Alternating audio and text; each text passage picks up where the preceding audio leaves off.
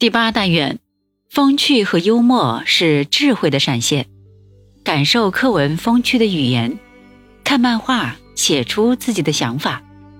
第二十一课《杨氏之子》，本文选自《世说新语·言语》。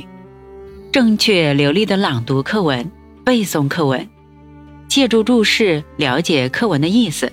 说说从哪里可以看出杨氏之子的机智？梁国杨氏子九岁，甚聪慧。孔君平诣其父，父不在，乃呼而出，未涉果，果有杨梅。孔只以示而曰：“此是君家果。”而应声答曰：“未闻孔雀是夫子家禽。”注释二：会同会。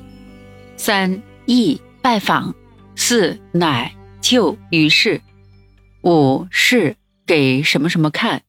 六夫子，古时对男子的敬称，这里指孔君平。